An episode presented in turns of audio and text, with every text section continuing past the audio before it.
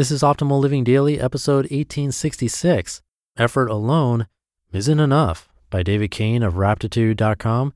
And I'm Justin Malik, your personal narrator, reading to you every day, including holidays, from the best blogs or articles I can find. So without further ado, let's get right to our next article and continue optimizing your life. Effort Alone Isn't Enough by David Cain of Raptitude.com. When you decide to become somebody who goes running three days a week, your first real test will probably be when one of your running days lands on a rainy day. This is where the running newbie begins bargaining. He bumps the commitment to the next day with a vow to give it an extra special effort.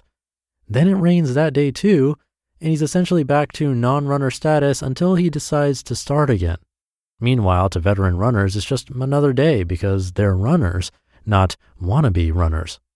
But this creates a bit of a paradox when it comes to getting from beginner to veteran in running or anything else. You want to develop enough discipline that you can run when you don't particularly feel like it. But to do that, you have to run when you don't particularly feel like it. This is what makes major changes so difficult to pull off. Every new pursuit seems to be at its most uphill at the beginning when you have fewer skills and less confidence than you're likely to have for the entire rest of the path, assuming you make it anywhere. The traditional approach is the baby steps philosophy, where each time you do a little bit more than feels comfortable and natural to you, and gradually, what was once difficult and intimidating becomes manageable. Most people who are already good at something will tell you that baby steps is how they got there. But this approach still takes a considerable level of discipline at the outset. You have to consistently draw more from yourself than feels natural. It requires you to find willpower every time you look for it and doing that probably requires some unseen luck.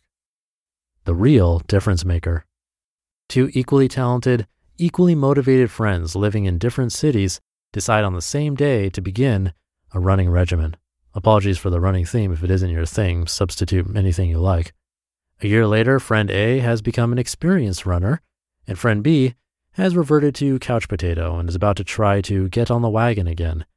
The difference was only that friend B began his endeavor when his city was experiencing a brutal cold snap, and therefore much more willpower was required of him than was ever required of friend A in order to get to cruising altitude.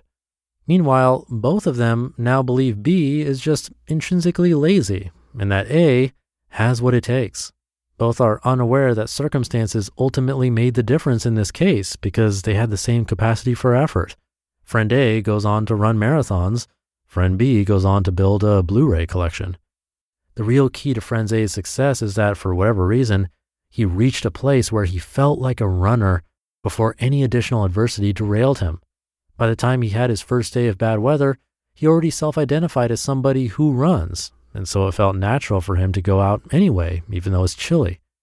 We often regard the baby steps explanation as being the complete story because we presume that success is more or less just a matter of effort. But there's something more important at play that we often miss, which is the change in self image that always comes along with a successful change in habit or behavior. In every pursuit, it aids the established people and hinders the novice. If you go from couch potato to morning runner, however you did it, you can't help but feel like a different person. Lazing around all morning will no longer be attractive to you. You'll relate to everything in your life differently food, television, your couch, the outdoors, successful people, unsuccessful people, free time, and your expectations of the future because your moment to moment sense of who you are is different. This sense is the thing that makes the real difference in any personal change. It makes the effort happen or not happen. The actual efforts involved in our goals, as in the miles we run or the push ups we do, are often less like choices and more like reactions to who we feel like we are in relation to those efforts. If you always self identify as someone who isn't cut out for exercise, every workout will feel like self spite, and it is. Look at every hill from its top. We tend to think of these identity changes as being involuntary consequences or rewards that come after the behavior change. You did the running, and because of the running and resulting fitness, your self esteem and relationship to the world changed. But it's a two way relationship. This new identity, if you could somehow access it beforehand, would have made the running a hell of a lot easier. It would feel downhill rather than uphill. It would feel like an obvious and inviting thing to do rather than a solemn self sacrifice. Personal development geeks have been exploiting this two way effect for a long time. You can actually cultivate the new identity before or during your efforts, and this makes the behavior part a completely different experience. It energizes you rather than drains you. With some basic creative visualization, you can consciously envision living life as the person who has already achieved those goals and experience the reinforcing effect immediately. If you spend 10 or 20 minutes envisioning what your present moment would be like if you already were in the habit of running at dawn every morning, including the consequences to your physique, sense of self worth, and confidence, you'll find getting the shoes on and getting out the door dramatically easier. But the effects are broader and longer lasting than that, just getting you out the door. If you make a point of locating that identity frequently, you'll naturally find yourself grocery shopping differently, planning your day differently, and entertaining yourself differently. You'll begin to find it more natural to do the things that will create and sustain a fitness habit, and you'll find it less natural to do the things that sabotage it, like eating bad food and lazing around. This isn't a matter of fake it until you make it.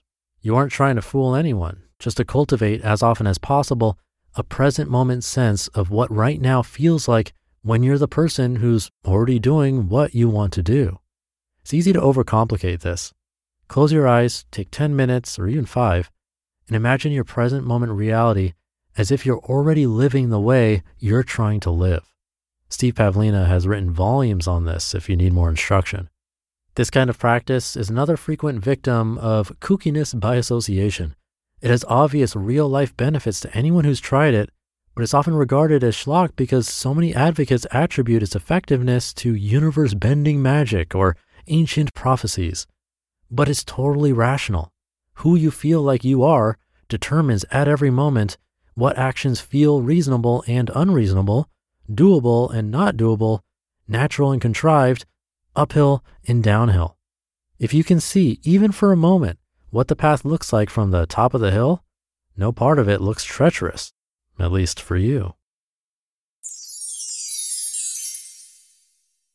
You just listened to the post titled, Effort Alone Isn't Enough by David Cain of Raptitude.com.